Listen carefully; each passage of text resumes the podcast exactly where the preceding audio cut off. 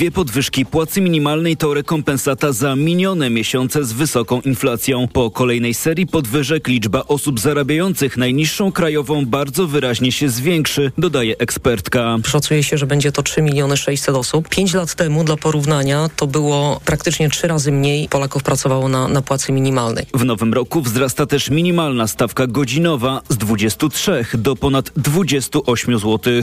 Tomasz Setta, TOK FM. Mieszkańców Gdyni nowy rok wita obniżką opłat za odbiór śmieci. Samorząd przekonuje, że zmiana to efekt dobrze skonstruowanych umów z odbierającymi odpady, mówi wiceprezydent Gdyni Michał Guć. To taka gra na wielu fortepianach. Dbamy o to, żeby dobrze współpracować z wieloma firmami wywozowymi. Dzięki temu mieliśmy aż sześciu oferentów, którzy byli chętni do tego, by startować w przetargu, a to oczywiście generuje konkurencję i obniżenie stawek. Trzymając się metafory wiceprezydenta, radny Marcin Bebłot zarzuca rządzącym rozstrojenie tego urzędowego fortepianu. Miasto przez ostatnie kilka lat pobierało od mieszkańców z pełną premedytacją większą opłatę niż e, wynikało to po prostu z wyliczeń. Od nowego roku każde gospodarstwo domowe w Gdyni ma płacić 5 zł mniej za wywóz śmieci.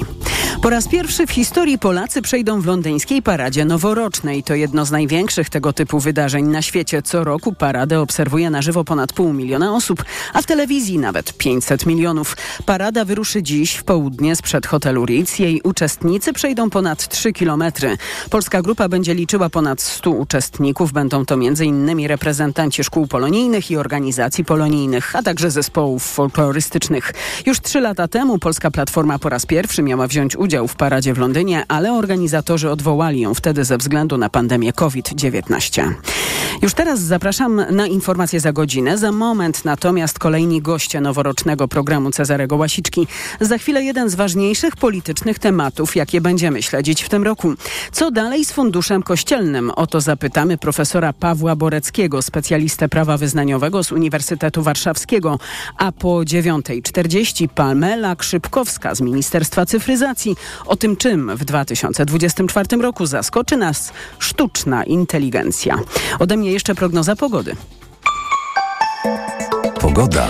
I raport smogowy to za moment. Na zachodzie to będzie bardzo ciepły dzień. W tej części kraju dzisiaj do 8 stopni. We Wrocławiu ma być 7, w Rzeszowie i Katowicach 6, w Krakowie 5 stopni, w Trójmieście i Warszawie dziś do 4.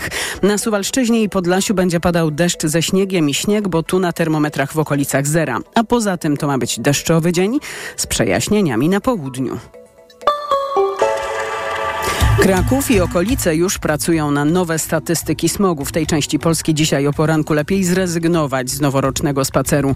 Również w centrum Łodzi i Warszawy przekroczone są normy Światowej Organizacji Zdrowia dla pyłów zawieszonych w powietrzu. A w ciągu dnia opady powinny oczyścić nieco powietrze. Smogowy raport TOK FM codziennie po 9 i 17. Radio TOK FM. Pierwsze radio informacyjne. Poranek Radia TOK FM.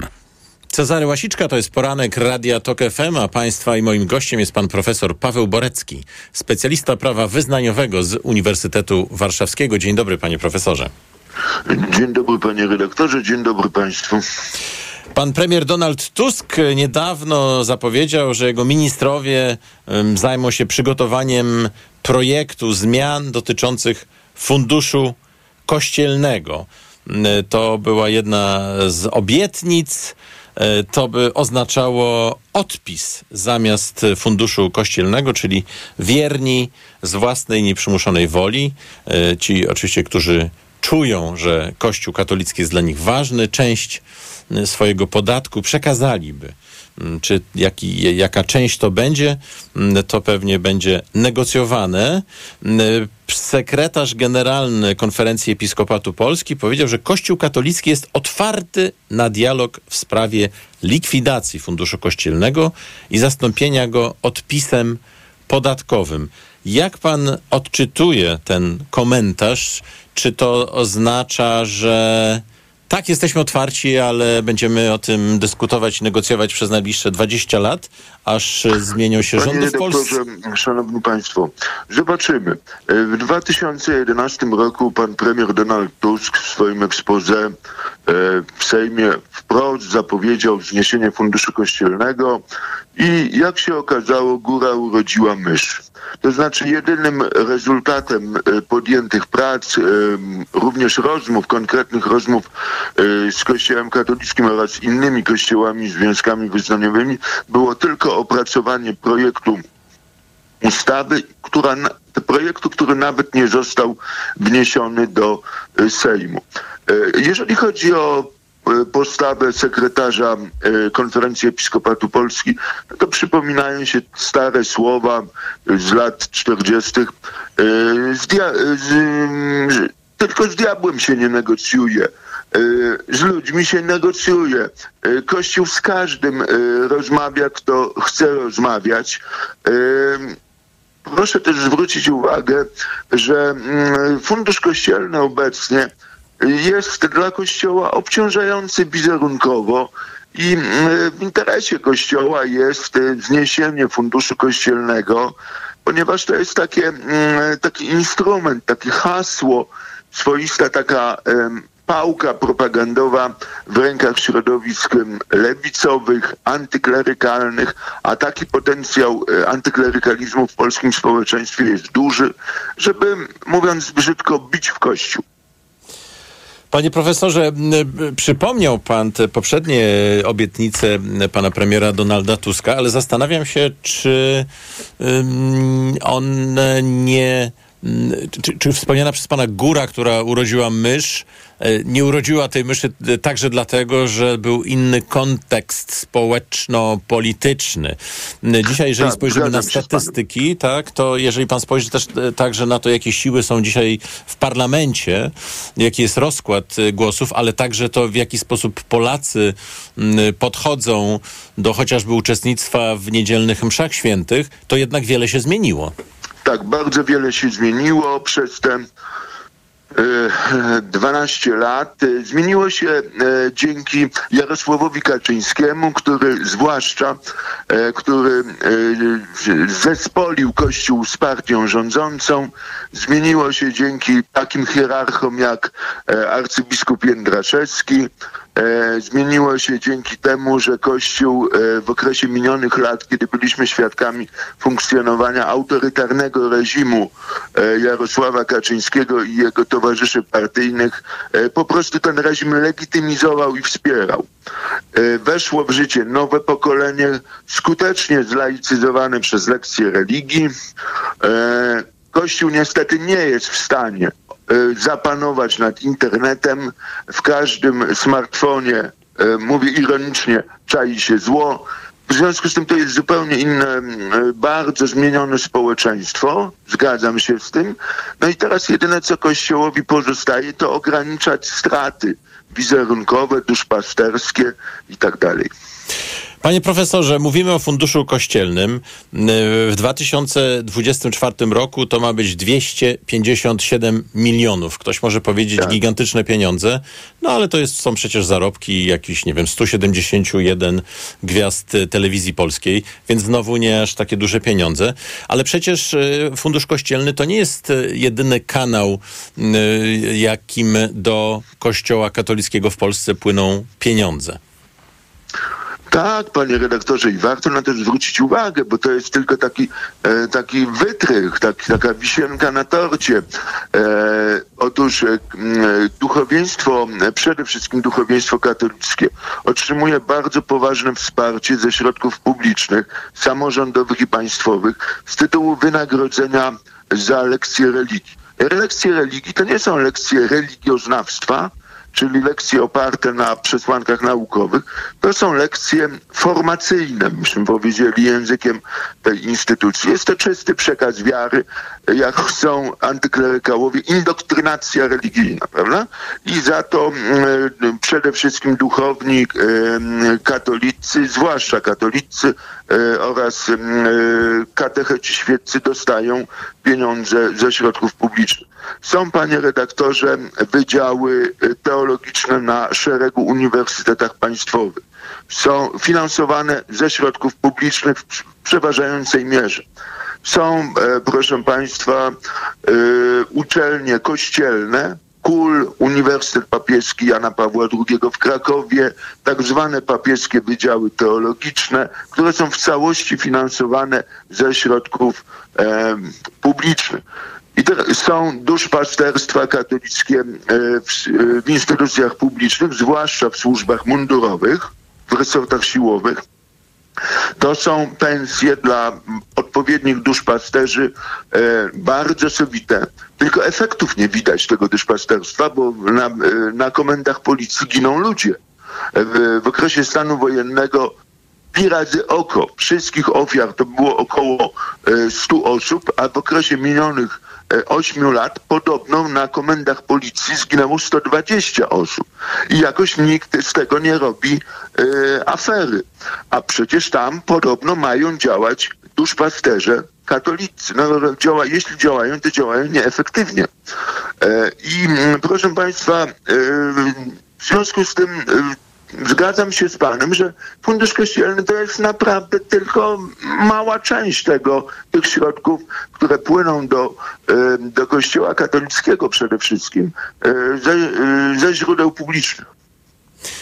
Panie profesorze, ale spójrzmy na to, co by się stało, gdyby na przykład odpis zastąpił Fundusz Kościelny. Niedawno ksiądz profesor Tadeusz e, Stanisławski, były ekonom diecezji zielonogórsko-gorzowskiej, obliczył, że gdyby odpis wynosił pół procenta i gdyby tylko 30% podatników te pół procenta przekazało, to Kościół otrzymywałby około 300 milionów złotych rocznie.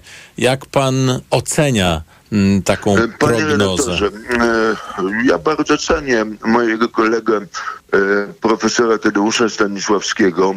E, ja bym chciał, żeby to zweryfikowały władze skarbowe żeby to zweryfikowały świeckie władze skarbowe, zrobiły tą symulację, ponieważ z całym szacunkiem, ale ksiądz profesor Tadeusz Stanisławski reprezentuje pewną stronę E, w tym potencjalnym dialogu.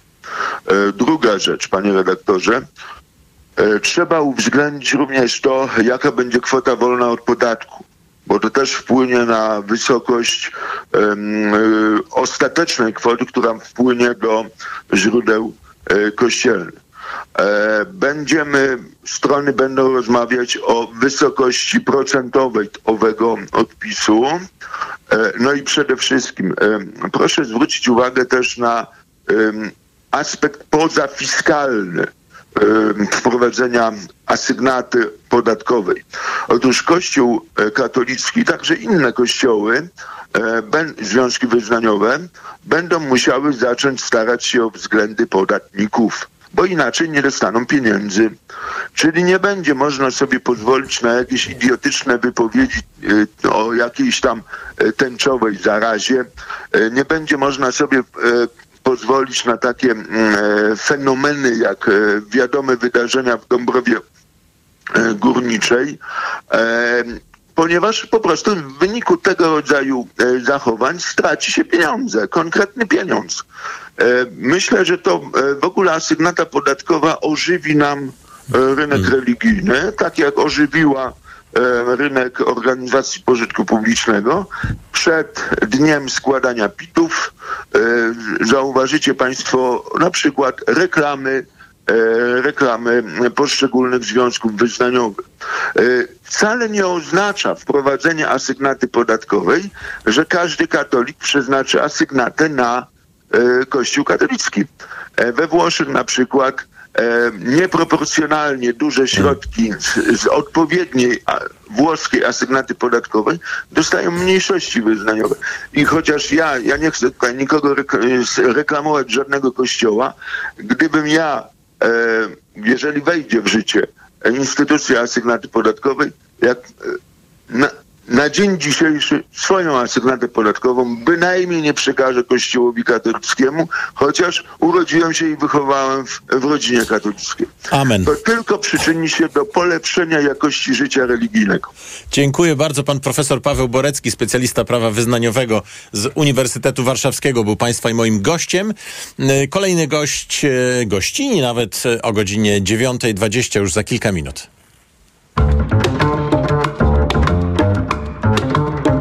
Poranek Radia TOK FM.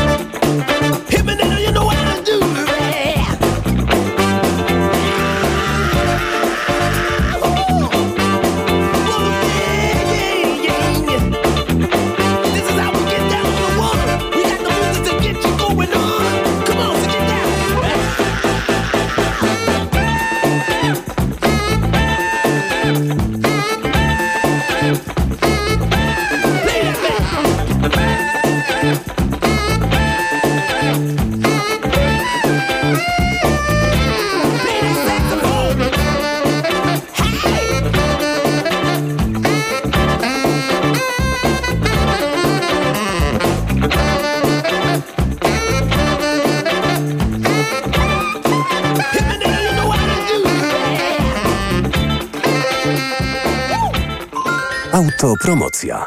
Boski podcast o świętach. Tylko w Tok FM Premium. Zaprasza Karolina Oponowicz. Czy buddyści zen odpalają w święta fajerwerki? Czy w Indiach można nie spędzać świąt z rodziną? Dlaczego katolicy w Brazylii jedzą w Wigilię kurczaka? Co wkładają Chińczycy do czerwonych kopert, które wręczają dzieciom z okazji Nowego Roku? O to wszystko pytam wyznawców różnych religii. Boski podcast o świętach. Tylko w Tok FM Premium. Wszystkie odcinki tego podcastu znajdziesz na tokefm.pl oraz w aplikacji mobilnej Tok FM. Autopromocja. Reklama. Wielkie czyszczenie magazynów w Media Expert. Telewizory, smartfony, laptopy, ekspresy, odkurzacze, pralki i zmywarki w super niskich cenach. To jest knockout. Ponownie najtaniej w Lidlu. Według faktu 25 podstawowych produktów kupisz w Lidlu aż o 41 zł 80 groszy taniej niż w Biedronce. Źródło fakt. Wydanie internetowe z 20 grudnia 2023 roku. Szczegóły na lidl.pl. Reklama. Radio Tok FM. Pierwsze radio informacyjne. Poranek Radia Tok FM. Poranek Radia TOK FM, Cezary Łasiczka, Państwa i moim gościem lub gościnią jest pani Sylwia Czubkowska, dziennikarka specjalizująca się w temacie cyfryzacji nowych technologii. Autorka podcastu Techstorie na tokfm.pl. Dzień dobry. Dzień dobry, dzień dobry w tym nowym 2024 już. Tak. Dziękuję, witamy. Yy, wszystkiego najlepszego. I pytanie, nie wiem czy się słyszymy jeszcze, sprawdzam tylko. Słyszymy się O, cały czas. Cudownie, fantastycznie. E, żyjemy w świecie, kiedy informacje wszelkiego rodzaju chcielibyśmy mieć natychmiast, kiedy się m, dzieją, wydarzają. To już nie te czasy, kiedy trzeba było czekać do następnego dnia, żeby dowiedzieć się z dzienników, e, co się wydarzyło, m, e, zobaczyć mapy, komentarze. Dzisiaj coś się dzieje, chcemy o tym wiedzieć natychmiast, m, ta natychmiastowa wiadomość. I jest dla nas jak, e, pragniemy jej jak kania dżdżu, można by rzec. No i oczywiście też jesteśmy żywotnie zainteresowani, szczególnie w Polsce, tym, co politycy mają do powiedzenia, zarówno w swoim imieniu, y, ale też politycy jako instytucje, czyli różnego rodzaju ministerstwa, ministrowie, mm, pracownicy ministerstwa, więc y, jeżeli Ministerstwo Kultury coś ogłasza, no to też chcielibyśmy się o tym dowiedzieć tak szybko, jak to jest możliwe. No i pojawia się pytanie, mm, w jaki sposób, jakimi kanałami, y, pamiętając o tym, że jesteśmy w XXI wieku, gdzie technologia różni się znacznie od tej, którą mieliśmy na przykład 20 lat temu, jakimi kanałami powinniśmy się tego dowiadywać? Czy strony internetowe ministerstw, czy strony internetowe y, posłów, czy strony internetowe ministrów y, to jest właściwy kanał? Czy y, może powinniśmy przyglądać się mediom społecznościowym? Ale jeżeli y, powiemy, że tak, media społecznościowe, nie wiem, Facebook albo X, czyli dawny Twitter, y, to jest dobre źródło, no to pytanie brzmi, czy polski rząd, polskie ministerstwa, polscy ministrowie powinni od tak sobie wybierać jakieś medium, które jest nie polską korporacją do tego, aby dzielić się nami e, oficjalnymi informacjami. E, kolejne pytanie, które się pojawia, to właściwie kto pisze? No bo to, że mamy ministerstwo takie, czy ministra takiego w, jako właściciela konta, to nie zawsze wiemy, kto tak naprawdę umieszcza te informacje. Czasami, kiedy te informacje nie są takie, jakie byśmy chcieli, myślę tutaj bardziej o formie niż o treści, to potem okazuje się, że ktoś nieuprawniony uzyskał dostęp, że hasła nie zostały zostały y, zmienione, że być może noworoczne y, napitki sprawiły, że ten komentarz nie był taki, jaki powinien być. Y, co znowu sprawia, że wracamy do pytania, w jaki sposób mhm. rząd powinien się z nami komunikować? Strasznie ciekawe jest to, że my tak naprawdę te dylematy to mamy od dobrych, chciałabym nawet sprawdzić, teraz próbowałam sprawdzić od ilu lat, ale od dobrych kilku lat. Pierwsze takie masowe używanie Twittera w takich celach polityczno-informacyjnych w Polsce się zaczęło, i uwaga, naprawdę 14-15 lat temu, więc to nie jest nie jest nowość, tak? Że my przed tym, przed tym problemem stajemy dzisiaj. Jeżeli się nie mylę, to w 2015 czy 2016 roku nawet Krajowa Rada Radiofonii i Telewizji wydawała taki okulnik, który mm, e, ostrzegała, czy też apelowała o gdzie nadużywanie Facebooka jako kanału nawet nie tyle informacyjnego, co w ogóle używania tego, tej nazwy jako źródła informacji w mediach publicznych, no bo właśnie, żeby się nie powoływać na prywatną firmę. Oczywiście to nie do końca jest powoływanie się na prywatną firmę, tylko raczej na użytkowników tej firmy. Ale rzeczywiście ten dylemat, skąd informacja, jak ta informacja powinna być udostępniana, kto ją udostępnia, szczególnie mówimy oczywiście o tej sferze publicznej, to towarzyszy nam no, dobre kilkanaście lat. I my nie mamy wciąż odpowiedzi. To jest bardzo ciekawe. Nie mamy tych odpowiedzi, dlatego że no, nie ma co ukrywać. Media takie tradycyjne straciły już ten swój monopol na, na bycie przekaźnikiem informacji. Straciły ją wraz z pojawieniem się mediów społecznościowych, ale też wraz z odczuciem, głównie wśród polityków, że właśnie nie muszą być e, e, zobowiązani tylko komunikować się poprzez media, tak? albo przez jakieś takie mm, bardzo oficjalne komunikaty. Więc odkąd te media społecznościowe się pojawiły, w przypadku Facebooka to będzie w tym roku 20 lat, w przypadku Twittera 15, mamy, mamy takie poważne dylematy. I nie mamy na nie odpowiedzi, żeby było jasne. Ja naprawdę uważam osobiście, że im większa formalizacja tak naprawdę pod tym kątem, tym trochę lepiej. Yy, trochę lepiej, dlatego że jednak yy, w świecie, w którym funkcjonujemy, w takim świecie mocnej infodemii, y, jesteśmy i tak bombardowani bardzo mocno wszelkimi, wszelkiego rodzaju komunikatami, newsami, więc ta formalizacja trochę pozwala e, odbiorcy na, na większe zaufanie do źródła informacji przynajmniej. Mówimy oczywiście o najbardziej takich kluczowych sprawach. Nie mówimy, nie wiem, o e, jakiejś drobnej e, politycznej plotce, tylko o sprawach chociażby związanych z naszym bezpieczeństwem. My półtora, no niecałe półtora roku temu, w listopadzie ubiegłego roku przeżywaliśmy taką sytuację, e, kiedy było ryzyko mm, ataku na terytorium Polski, tak? I proszę zobaczyć, bardzo wielu dziennikarzy nawet wtedy mocno czekało na komunikaty mm, oficjalne państwowe, chociaż było zaufanie do tych komunikatów na dosyć niskim poziomie, ale jednak czekaliśmy, bo uważaliśmy, że tutaj podbijanie tych emocji, tweetowanie o nich niekoniecznie dobrze zrobi. No tak, tym bardziej, że nie mamy narzędzia na przykład polskiego, które byłoby podobne. W tym czasie, o którym pani mówiła, czyli te kilkanaście lat temu jeszcze istniała, pamiętam, taka polska e, imitacja e, Twittera, to się chyba nazywało Blip. Ach, tak. Tak, to też zdaje się gdzieś tam zniknęło razem z w odmętach dziejów razem z firmą Gadu Gadu, która chyba w którymś momencie nawet nabyła Blipa, a teraz też znowu próbuje powrócić. No właśnie, pytanie.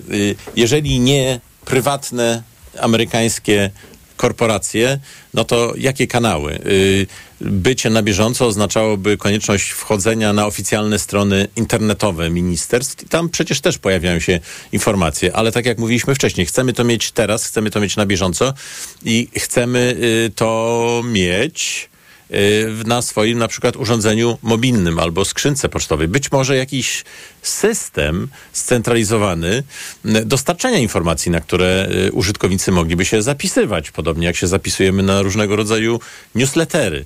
Chcesz informacje z Ministerstwa Kultury? Proszę bardzo. Chcesz y, komentarze ministra po lampce wina? Tutaj dodatkowa opcja, być może płatna. Y, albo tematyczne. Y, co Państwo sądzicie o takim projekcie? Tylko pytanie, czy, czy i kiedy on by powstał? Trochę jest tak, że jak nie prywatne amerykańskie, to prywatne chińskie, tak? Czyli, czyli TikTok, y, o którym dzisiaj trochę mniej może mówimy, ale który też jest bardzo powszechnie wykorzystywany już przez polityków. Ja myślę, że mm, niestety w świecie, w którym powstały tak silne platformy komunikacyjne, tak silne platformy społecznościowe, budowanie własnej platformy jest trochę... Yy, no, wyważaniem otwartych drzwi tak naprawdę. Dużym wysiłkiem, który niekoniecznie przyniesie jakiekolwiek sensowne efekty. Nie ma co się oszukiwać. To nie jest tak, że się użytkownicy, odbiorcy, obywatele przeniosą na państwową, y, taką polską platformę tylko dlatego, że będzie państwowa i polska, albo polska. Prób przecież tak naprawdę stworzenia konkurencji do tych dużych konglomeratów social mediowych mamy sporo i to są próby, które nawet tym dużym firmom technologicznym niekoniecznie wychodzą. Tak? Przykładem chociażby jest Threads, czyli serwis społecznościowy od Facebooka, od Mety, który owszem, swój debiut miał bardzo mocny w Stanach Zjednoczonych, ale w kilku miesiącach miał być takim Twitter killerem. No tak, a jeszcze... Ale po kilku miesiącach okazuje się, że no nie ma szału. No właśnie, jeszcze pamiętam, że miał być polski Facebook, Albikla. Nie wiem, czy pani pamięta. O. No, oczywiście, że tak, polski Facebook Arbika, ale my też mieliśmy naszą klasę, która gdzieś była u początków w ogóle mediów społecznościowych, mm. więc, więc to jest tak, że wielu, na wielu rynkach, kiedy pojawiła się ta rewolucja społecznościowa, powstawały lokalne serwisy i one nawet odnosiły pewnego rodzaju sukcesy, ale niestety albo stety przyjście tych dużych konglomeratów amerykańskich, a teraz chińskich, na których jedno z ogromnych y, korzyści jest to, że ma się dostęp właśnie do ludzi z całego świata, e, spowodowało, że te lokalne inicjatywy zaczęły po prostu umierać albo stawać się takimi jakimiś dinozaurami internetu. E, ale wracając do tematu właśnie komunikacji tej takiej politycznej, oficjalnej, dotyczącej ważnych kwestii, myślę, że już łatwiejszym i prawdę mówiąc, bardzo takim praktycznym do zrealizowania postulatem byłoby po prostu naprawdę takie, jak mówię, sformalizowanie trochę. Y, jeżeli są ważne tematy, ważne kwestie, to nie tweetują o nich sobie wiceministrowie czy ministrowie, y, puszczając to jakby własnego newsa, tylko są tego konta urzędowe. Co więcej, my jako użytkownicy, odbiorcy, obywatele powinniśmy mieć dostęp do informacji, kto nimi zarządza, kto konkretnie te treści publikuje. Bo takich skandali co chwilę jest trochę, tak? A to ktoś tam niby... Um, jedno słowo za dużo napisał. Tak, albo włamanie na konto to jest... No, y, z tymi włamaniami na konto, to ja też bym trochę uważała, bo okazało się, że tych trochę włamań, z których tak się śmieliśmy te dwa lata temu, to jednak były prawdziwe włamania. Mówimy tutaj o włamaniach na kontach kilku polityków y, PiSu. Y, no ale to, to też pokazuje, że jeżeli w normalnych warunkach używają swoich kanałów informacyjnych w bardzo nieformalny sposób, to potem, jeżeli dochodzi do tego takiego typu włamania, to odbiorcy są w stanie uwierzyć w nie. Hmm. Jeżeli to byłyby bardziej sformalizowane tak, kanały, do których uważano by bardziej na język, na, nie wpadałoby się na wpyskówki przeróżne. No, przecież my mamy takie historie, które dotyczą najważniejszych osób w państwie. Tak? Prezydent Duda, który tam sobie tweetował z no, ruchadłem leśnym, tak? E, I innymi kontami o przedziwnych, anonimowych nikach i nikt tego kiedy został prezydentem, nie wiem, nie kontrolował, Mm. nikomu nie doradzał. Więc jednak y, to nawet nie jest kwestia mm, jakiegoś takiego mm, wyższego statusu tak? osób pełniących publiczne sta- stanowiska, tylko kwestia ich odpowiedzialności w stosunku do tego, jakie informacje mogą wprowadzać do obiegu. Więc Tak, ja ale też- jestem tutaj za formalizacją. Tak, ale też e, pewnego savoir vivre. Mm, y, Wcześniej w y, poranku Radia Tok FM rozmawialiśmy o mm, orędziu pana prezydenta i pana mm, premiera i zwróćmy uwagę na to, mm, że politycy komentują też jak gdyby jako politycy mm, innych polityków, czyli z jednej strony interesuje nas, co powiedział w swoim orędziu pan premier i pan prezydent, ale teraz interesuje nas także to, w jaki sposób pan premier zareagował na orędzie pana prezydenta, a w jaki sposób pan prezydent zareagował na, na orędzie pana premiera i jak ten zareagował na odpowiedź tego, a ten na tamtego. No i mamy po prostu walkę, polityczną walkę w internetowym oktagonie. Tak, to już nawet nie jest kwestia informacji, tylko to jest taki infotainment, tak? Takie trochę freak fighty e, gdzieś na mediach społecznościowych wykonywane przez, e, no, wydawać by się mogło najważniejszych ludzi w kraju. E, I oni doskonale wiedzą, że to się, można powiedzieć, podoba, tak? Znaczy w sensie to się szeruje, to ma fajne zasięgi, to buduje im jakąś tam taką pozycję polityczną. Często też jest kwestią um, wskazywania takiej swojej silnej tożsamości politycznej, tak? E, trochę kto nie zatweetuje, kto nie zalajkuje, kto nie retweetuje, to tak jakby nie wyraził poparcia dla pewnej tezy. Więc politycy oczywiście tym grają. Nie ma co się oszukiwać. Znaczy część oczywiście robi to nieudolnie, część robi to bardziej udolnie, ale oni tym ewidentnie grają i tak jak mówiliśmy dzisiaj na początku naszej rozmowy, wykorzystują po prostu te kanały jako możliwość obejścia tych tradycyjnych kanałów mediowych, w których często nie mieliby możliwości na to, żeby tak daleko się posunąć, tak? Bo byłby dziennikarz, który by ich skontrolował i skontrował też. Czyli z pewnością e, jedna rzecz jest pewna. Powinniśmy mieć do czynienia z jakąś formą szkolenia, po, po pierwsze dla osób, które obsługują media społecznościowe, czyli co pisać, w jaki sposób pisać, czego nie pisać, y, a po drugie też jakąś formę informowania odbiorców o tym, kto pisze. Rozumiemy, że to pochodzi z ministerstwa takiego lub innego, ale właściwie y, kto jest y, autorem y, tego albo kto tę informację podał. Można przecież to łatwo po prostu załączyć. To też mogłaby być y, część y, jakiego, jakiejś y, próby sformalizowania. Oczywiście, że tak. Często wystarczyłoby w tweetie czy we wpisie na Facebooku, nagraniu na TikToku po prostu oznaczać informację od biura prasowego, informacja od tego i tego ministra czy też wiceministra, jeżeli mówimy o urzędach tego typu. E, I często, jeżeli to są na przykład konta, zobaczmy, takie influencerskie, celebryckie, lekko, to nawet artystyczne, to nawet w takim wypadku e, ci artyści czy celebryci sami oznaczają na przykład, jeżeli są autorami danego wpisu, tak? A nie robi to ich e, zespół jakiś taki menadżerski. Czyli politycy uczcie się od celebrytów. Oni się już dużo nauczyli niestety. myślę, że tutaj jest raczej kwestia postawienia, ja myślę, że naprawdę transparentność w państwie na każdym poziomie robi dobrze. Yy, I ta transparentność w mediach społecznościowych też zrobiłaby dobrze. Czyli chcemy wiedzieć, e, kto do nas mówi, e, bo potem będzie, jak rozumiem, łatwiej dojść do tego, albo, albo też łatwiej tę informację e, zobaczyć ją w kontekście, tak? E, Ale też nadawca informacji sam siebie być może będzie bardziej kontrolował, tak? Jeżeli nie będzie tylko jakimś anonimowym e, nadawcą, tylko będzie wiedział, że no, odpowiada za to również wizerunkiem swoim, swoją, no, to jest jego w jakimś tam zakresie Aha. też praca, tak? Prawdę mówiąc, inaczej jeszcze. Ja oczywiście my rozmawiamy mocno o Polsce i tutaj gdzieś tam polskie tematy tak trochę podbijamy, ale to też nie jest tak, że gdzieś na świecie wszędzie te zasady są świetnie wypracowane, e, hulają i nie ma wpadek i nie ma takiego właśnie infotainmentu i infodemii. To się dzieje naprawdę wszędzie. Jak tak- tak spojrzymy, no oczywiście chyba najgorszym przykładem są Stany Zjednoczone, m, gdzie no, na Twitterze był spokój tak długo, jak prezydenta Trumpa nie było, tak? Wyciszonego, wygaszonego, zablokowanego przez Twittera przez, e, przez jakiś czas. Jest z tym po, poważny problem. I politycy oczywiście są częścią tego takiego e, tego freak fightu, można powiedzieć, właśnie w mediach społecznościowych, ale nie tylko oni. Po prostu bardzo dużo się dzieje. I Prawdę pewnie to jest tak, że ja i pan, którzy pracujemy w informacjach i na informacjach, możemy sobie troszeczkę łatwiej z tym poradzić, bo mamy też pewnego rodzaju mechanizmy, tak? E, nawet umiejętności odłączenia się na trochę choćby od mediów społecznościowych, albo e, większego krytycyzmu w stosunku do tego, co się pojawia. Mhm. E, ale dlatego tak sobie myślę, że szkolenia dla polityków czy szkolenia dla urzędników to jest znaczy to powinno już, moim zdaniem, to chyba jest. A jeżeli nie ma, no to to jest potężny błąd.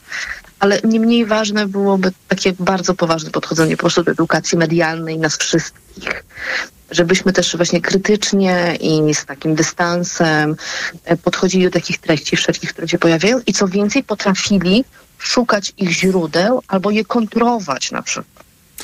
Bardzo, bardzo pani dziękuję. Pani Sylwia Czubkowska, dziennikarka specjalizująca się w temacie cyfryzacji i nowych technologii i autorka podcastu Techstorie na tokefm.pl była państwa i moim gościem, a o godzinie 9.40 porozmawiamy o tym, czym sztuczna inteligencja zaskoczy nas w 2024 roku. Poranek Radia TOK FM.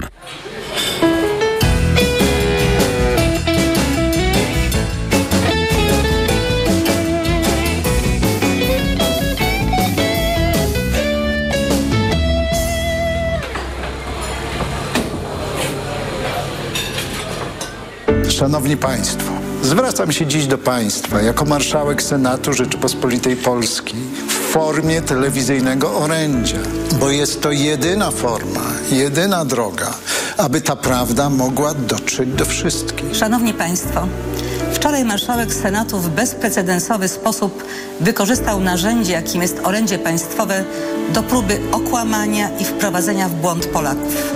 Trwająca kampania wyborcza nie zwalnia nas, polityków, z odpowiedzialności, a przede wszystkim z przyzwoitości. Kłamstwa nie mogą pozostać bez odpowiedzi.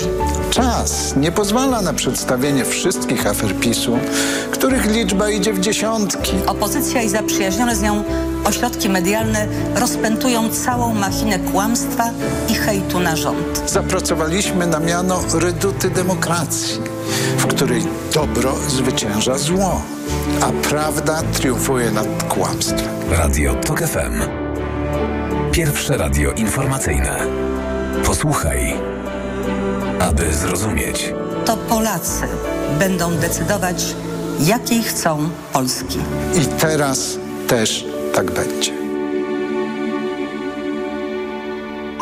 Autopromocja. Mała władza. Podcast Tok FM. Wyróżniony nagrodą Grand Prix w konkursie Podcast Roku. Zaprasza Andrzej Andrysiak. Dokładnie prześwietlamy w mediach tę władzę na górze, a tę na dole traktujemy pobłażliwie, bo jest samorządowa, bo blisko ludzi, bo przecież rozwiązuje ich problemy. Ale to tylko wersja oficjalna i PR, a nie rzeczywistość. Pojechałem do małych miejscowości, by sprawdzić, co się stało z naszą lokalną samorządnością. Mała władza. Tylko w Tok FM Premium. Słuchaj na tokefm.pl ukośnik władza lub w aplikacji mobilnej Tok FM. Autopromocja. Radio Tok FM. Pierwsze radio informacyjne. Poranek Radia Tok FM.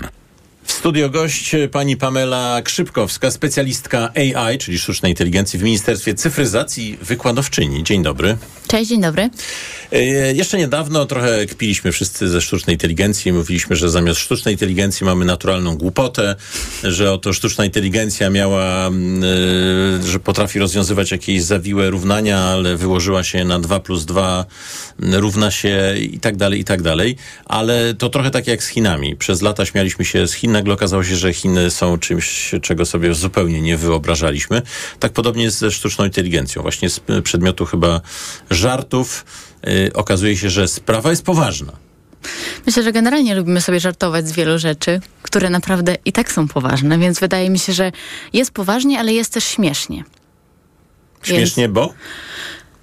No bo nadal to jest zabawne, w sensie różne rzeczy, które się generalnie dzieją teraz w AI działy się przez ten ostatni, ostatni rok, no bo nie da się nie mówić, że ostatni rok był w pewnym sensie przełomowy. Rokiem chodzi... AI. Absolutnie. Jakby był rokiem AI, dlatego, że no właśnie i, poja- i jakby de facto pojawiły się czaty, pojawiło się bardziej jakby taka idea, że to AI może generować różne rzeczy i że jest no właśnie, tak jak sam mówisz, mądrzejsze niż my myśleliśmy, że jest w pewnym sensie, ale no właśnie, trzeba pamiętać, żeby mądrzejsze mówimy w kontekście maszyny, kontekście narzędzia. Nie mówimy w kontekście, bo to też warto, żeby zaznaczyć jakby terminatora, czy ogromnej sztucznej inteligencji, ale że naprawdę narzędzia są w stanie, no właśnie, pomóc nam w pracy, zrobić różne rzeczy, co się spodziewaliśmy, że nie będą w stanie zrobić przez długi czas. No dobrze, to czego możemy spodziewać się? Co nas zaskoczy albo co nas spotka ze strony AI w roku 2024? Może spojrzymy na aspekty, no, rozpoczniemy od kwestii właśnie społecznych, bo, bo, bo, był taki list otwarty podpisany przez czołowe tak. osoby związane ze światem nowych technologii, które mówiły, już nie rozwijajmy AI, bo za chwilę obudzimy się w strasznym świecie. To AI po prostu nam wyrządzi społecznie wielką krzywdę. Mhm. To jest bardzo trudna dyskusja oczywiście, jak wszystko zawsze trzeba powiedzieć, że coś jest skomplikowane, ale myślę, że to, czego właśnie możemy oczekiwać i to, co zdarzy się w tym roku 2024, to po pierwsze, i tak już to bardzo wzrosło, ale jeszcze większy wzrost kontentu, który jest generowany przez AI, który jakby prze, trochę przechodzi do mainstreamu. Czyli teraz de facto mamy taką sytuację, że czytamy artykuł na jakiejś stronie medialnej albo nawet słuchamy czyjegoś głosu. Mojego na przykład. Ja Absolutnie. myślę, że jestem w studiu, ale tak naprawdę. A tak naprawdę to jest twój deepfake i po prostu gadam sama do siebie. Więc y, generalnie na pewno ta jedna rzecz i problem z tym jest taki, że często nie jesteśmy w stanie odróżnić tego kontentu. Czyli jeżeli chodzi o taki y, właśnie na przykład teksty pisane przez AI, to no, nie da się do końca. Oczywiście są jakieś sposoby, nie wiem, triki, 10 sposobów jak, y, ale trudno jest powiedzieć, że tekst był napisany przez sztuczną inteligencję czy przez człowieka. To od razu sprawia, że no, potencjał do dezinformacji, do tworzenia kontentu bardzo szybko, na przykład phishingowego, no jest bardzo duży. Phishingowego to jedno, ale na przykład e, portal New Republic zwraca uwagę e, na taką inwazję sztucznej inteligencji, na przykład e, w, w świecie książek. To znaczy AI pisze książki, te książki są wydawane, ludzie to czytają.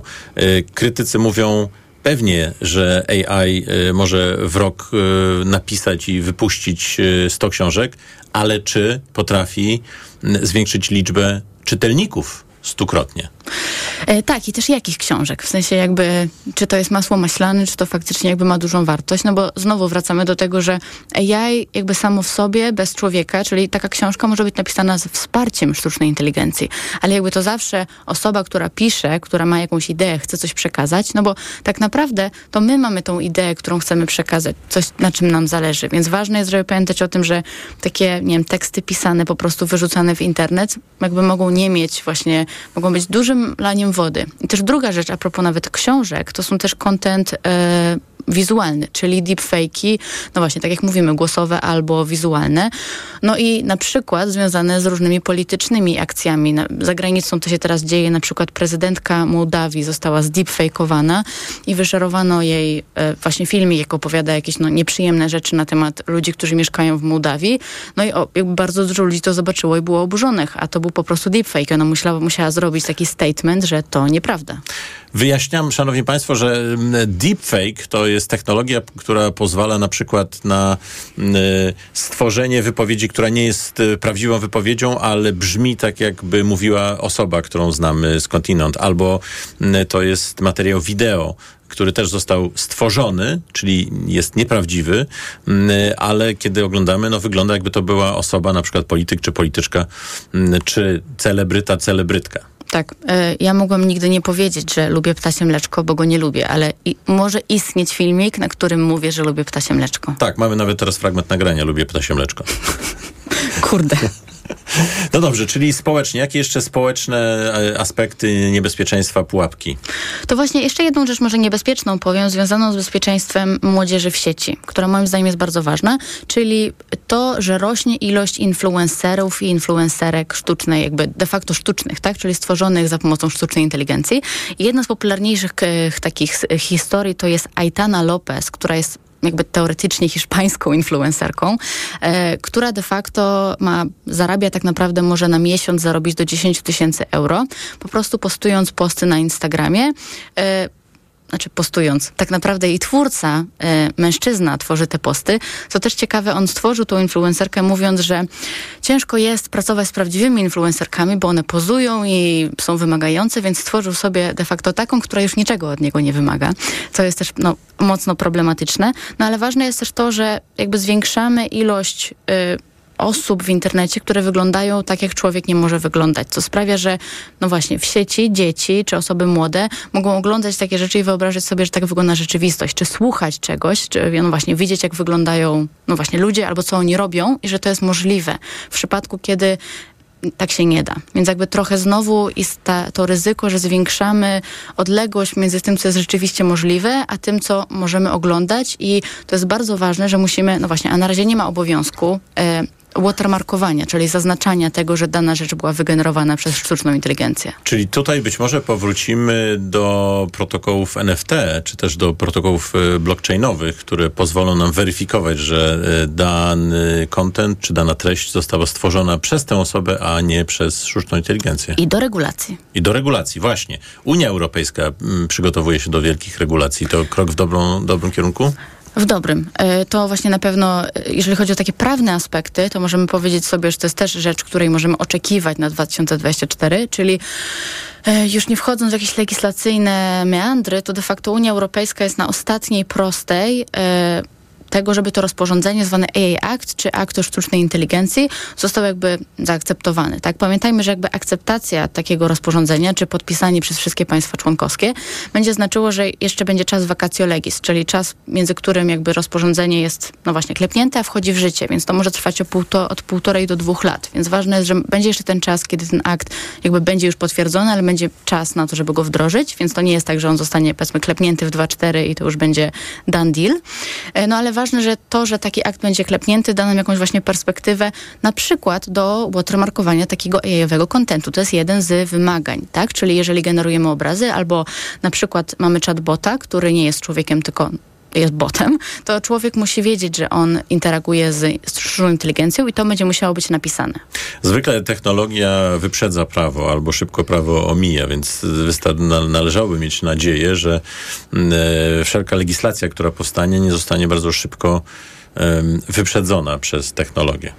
No to jest zawsze ryzyko. Myślę, że ważna rzecz, którą możemy tutaj dodać jest to, że AI Act w takiej swojej dużej części próbuje w pewnym sensie regulować nie technologię, tylko regulować ryzyka technologii. W sensie nie mówi takie i takie modele, w sensie w drugiej części mówi, ale w jednej części mówi o ryzykach, czyli mówi, jeżeli na przykład twoje rozwiązanie AI-owe dotyczy rekrutacji, to musisz spełnić takie i takie warunki.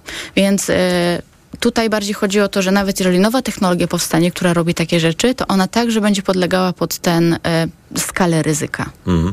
W tym artykule w, na portalu New Republic e, autorstwa Lincolna Michela e, zainteresowała mnie taka wizja przyszłości, w której boty, czyli sztuczna inteligencja, nie tylko pisze maile, które chcemy rozesłać, ale także czyta maile, po czym odpowiada na te maile. Czyli wkrótce będziemy mieli taką rzeczywistość, w której boty będą ze sobą korespondowały, pisząc, odpowiadając, pisząc, odpowiadając i wreszcie będzie można zostawić skrzynki pocztowe w, poko- w spokoju. Wreszcie ty będziesz odpowiadać, w sensie nie ty będziesz odpowiadać za siebie, rzeczy będą się działy, a ty nie będziesz musiał nic robić. Tak. E, bardzo Do się nie zgadzam z tym. Nie, nie, nie, nie, nie. Tak nie można. Bardzo się z tym nie zgadzam. Jakby z tego właśnie względu, że sztuczna inteligencja ma nas wspierać i ma w pewnym sensie właśnie rozszerzać nasze umiejętności. Ja nie jestem kalkulatorem, używam kalkulatora, tak? Jakby nie umiem liczyć tak dobrze, mimo to, że bardzo bym chciała. E, I generalnie sztuczna inteligencja też może nam pomóc w wielu rzeczach, ale w tym momencie tworzysz właśnie jakiś taki łańcuch zdarzeń, które się dzieją bez jakby twojego wkładu, co jest z mojej perspektywy nie do akceptacji. Czyli może napisać maila szybciej, ty możesz go przeczytać i dodać dwa słowa, przecinki albo coś zmienić, ale generalnie widzisz go zanim go wysyłasz. Taki no tak, ale po co, skoro na drugim końcu i tak przeczyta to sztuczna inteligencja? Dlatego, że to my jesteśmy odpowiedzialni za nasze decyzje. Bardzo mi się e, podoba, że tutaj starasz się grać tego adwokata diabła, no ale jednak to my jesteśmy odpowiedzialni za to, co robimy, to, co mówimy, to na co się decydujemy. Więc zawsze należy pamiętać, że jeżeli korzystamy z takich narzędzi sztucznej inteligencji, to my musimy sprawdzić, czy to, co ona napisała, zrobiła, jest zgodne z prawdą, jest właściwe, to jest to, co my chcemy powiedzieć. A co z ochroną danych osobowych? Pyta nasza słuchaczka. Oh. To jest e, kolejna ważna sprawa. E, cieszę się, że e, tutaj zadałaś właściwe pytanie, dlatego że mm, oczywiście zależy w której, z której strony. Dlatego, że dane osobowe z jednej strony mówimy o danych treningowych, czyli jak budujemy modele, no to dane są wykorzystane do trenowania modeli i zazwyczaj jest taki proces zwany anonimizacją albo pseudonimizacją, czyli wszystkie dane osobowe są usuwane albo zamienione na jakieś dane fałszywe. Jakby tak powinno się tworzyć te modele sztucznej inteligencji, właśnie anonimizując dane. Z drugiej strony, jeżeli chodzi o wykorzystanie, czyli powiedzieliśmy sobie, jak to wygląda, jeżeli chodzi o budowanie, jeżeli chodzi o wykorzystanie sztucznej inteligencji, to dobrą praktyką dla wszystkich jest de facto nie wrzucanie swoich danych osobowych w żadne narzędzia. Czyli jeżeli korzystacie z otwartych narzędzi, takich jak właśnie, nie wiem, ChatGPT czy Google Bard, to żeby nie wrzucać tam swoich danych osobowych, ani żadnych danych wrażliwych, no bo oczywiście my nie mamy kontroli nad tym, gdzie te dane się finalnie znajdują i jak zostaną wykorzystane. Więc dane osobowe także no, są tutaj takim elementem, który jest istotny i musimy o nich pamiętać, ale też jeżeli my korzystamy z narzędzi, to musimy pamiętać, żeby nie wrzucać swoich danych ani nikogo innego do tych narzędzi. Jakie niespodzianki czekają nas, e, jeżeli chodzi o technologiczne aspekty sztucznej inteligencji? Bo już sztuczna inteligencja potrafi malować, rysować, tworzyć skomplikowane y, grafiki, ale także y, materiał wideo czy audio, które wyglądają i brzmią jak prawdziwy człowiek. Co jeszcze co jeszcze może wymyślić? Takie już wszystko było wymyślone, wszystko się działo, co jeszcze można. E, no właśnie też to jest zawsze problematyczne, szczególnie, że teraz w tych AI-owych um, kręgach, że tak powiem, dużo co się dzieje, są trochę takie spekulacje. Ja się bardzo z tego śmieję, że to jest takie trochę e, show celebryckie, że właśnie co się dzieje, co powiedział jakiś, wa jakiś ważny człowiek z tego um, kręgu AI-owego. No ale to, co wiemy, że się zadzieje i co jakby na co warto zwrócić uwagę, jest to, że e, Google Gemini, czyli nowy model, de facto, który wszedł w grudniu, e, ma możliwość jakby pokazania nam trochę właśnie innej strony, innej firmy modelu w perspektywie tego, co już znamy od OpenAI. Czyli po pierwsze, mamy nowy model, który w nowym roku będzie szeroko testowany i może okaże się, że w których aspektach jakby jest on lepszy, gorszy albo może na przykład lepiej spra sprawdza dane, czy mniej halucynuje. Albo w ogóle sprawdza dane. E, tak, znaczy sam model sam w sobie nic nie sprawdza. Model sam w sobie jest puszką na wrzucanie i wyrzucanie, ale może być podłączony do źródeł mhm. danych, tak? Czyli ważne, że możemy podłączyć nasze modele do pewnych źródeł. No i też a propos tych zmian, no to ChatGPT, taki, który znamy, jest modelem tylko tekstowym taki klasyczny, że my wpisujemy tekst, on nam opowiada tekstem i to, na co możemy czekać, to są jeszcze więcej, jeszcze szersze modele multimodalne, czyli to, że możemy wrzucić tam obraz, dopisać tekst. To jest taka na przykład rzecz, którą Google Gemini pokazuje na swojej stronie, że możemy wkleić trzy zdjęcia triku magicznego i napisać opisz proszę jakby co to jest za trik magiczny i co tutaj się dzieje, tak? Czyli, że mamy jakby wiele kanałów, z którymi możemy z tymi modelami interagować. No i wielki słoń e, w składzie porcelany dyskusji o sztucznej inteligencji, czyli GPT-5, czyli potencjalnie kolejny model, który może zostać wypuszczony przez OpenAI, czyli ta firma właśnie, która stworzyła ChatGPT. Dla perspektywy, ten klasyczny chat GPT to był tak zwany GPT 3,5, czyli powiedzmy, że jesteśmy w pewnym sensie, teraz jesteśmy pół do przodu, bo mamy GPT 4, dyskusje są o półtora do przodu, czyli o GPT 5, które sam Altman na przykład, czyli właśnie CEO OpenAI powiedział, że y, będzie super inteligentny. Co oczywiście jest bardzo fajne, bo miło jest mówić o słowach, które nie mają definicji jakby w, w tym sensie, czyli co to znaczy super inteligentny.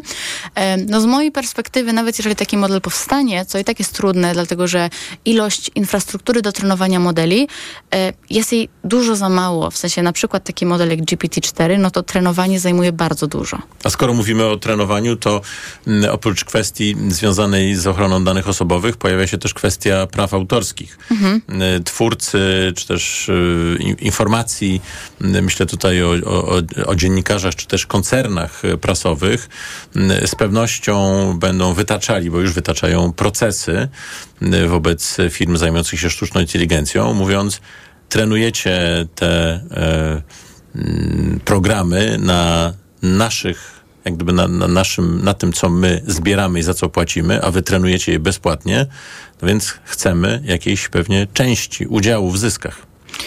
Tak, y, taki teraz w ogóle bardzo świeża rzecz to jest proces właśnie, który New York Times wytoczył OpenAI i Microsoftowi, mówiąc, że używali ich artykułów, które są płatne do trenowania swoich modeli i mówią, że teraz te modele konkurują z ich kontentem, co sprawia, że oni mają straty finansowe. E, no i pytanie pojawia się tutaj, skąd ja mam wiedzieć, jak nie wiem na jakich danych dokładnie był trenowany ten model, skąd na przykład New York Times wie, że na ich danych był trenowany ten model. Oni powiedzieli w swoim procesie, że byli w stanie wygenerować prawie analogiczne teksty do tych, które były na ich stronie. To też pokazuje, że tutaj ta idea, no zawsze trochę prawa autorskie są, można powiedzieć, rozmyte, w sensie co to znaczy, że jakieś dzieło jest nowe. No ale tutaj jeszcze mamy ten dodatkowy problem z tym, że skąd mamy wiedzieć, że twoje dzieło znalazło się w tym zbiorze treningowym, jeżeli zbiór nie jest udostępniony publicznie. No i właśnie ich argumentacją było to, że te y, artykuły, które można wygenerować, mają bardzo duże podobieństwo do tych artykułów, które są na y, stronie New York Timesa. No tak, ale to generalnie to, co mówimy innym osobom, nosi podobieństwo do tego, co usłyszeliśmy od innych osób wcześniej. Tak, no tak, tam ich argumentacja była o tyle mocniejsza, że oni mówili o, że wygenerowane było, dało się napisać tytuł czegoś, co było za paywallem i wygenerował praktycznie to samo, co było w tym artykule. Więc jakby, że to jest argumentacja, że coś musiało być tam, no ale nie wiemy, jak to zostanie zobac jakby zobaczone czy widziane w sądzie w tym procesie. Więc oczywiście też fajną rzeczą na 2.4 jest to, że zobaczymy, jak ta perspektywa praw autorskich coś się może rozwiąże. Będziemy mieli więcej jasnych, e, jasnych punktów, jeżeli chodzi o te prawa autorskie. Z pewnością sztuczna inteligencja będzie tematem, który w 2024 roku będzie powracał także w Radio Tok FM. Bardzo dziękuję za wizytę. Pani Pamela Krzypkowska, specjalistka AI w Ministerstwie Cyfryzacji i Wykładowczyni była Państwa i moim gościem. Dziękuję. Bardzo dziękuję i AI-owego nowego roku. Cudownie. Y, to jest poranek Radia mm, TOK FM, szanowni państwo, który mm, właśnie teraz się kończy, a za chwilę tak zwana dalsza część programu. Dzisiejszy poranek y, przygotowała Martyna Lisy, a nad jakością naszych połączeń czuwał Krzysztof Malinowski.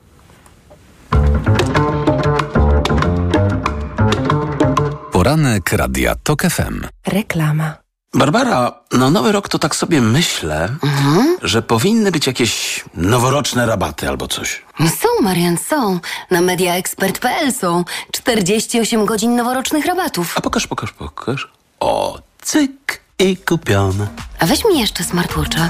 Czyszczenie magazynów i noworoczne rabaty na mediaexpert.pl. A już od wtorku zapraszamy do wszystkich sklepów Media Expert. Bo w Media Expert taniej masz. Signer. Kolor. Feria barw i immersyjne pejzaże epoki cyfrowej w zabytkowym Pałacu Opatów w Gdańsku Oliwie. Wielkoformatowe eksperymenty z kolorem, formą i rytmem. Na wystawę zaprasza Muzeum Narodowe w Gdańsku.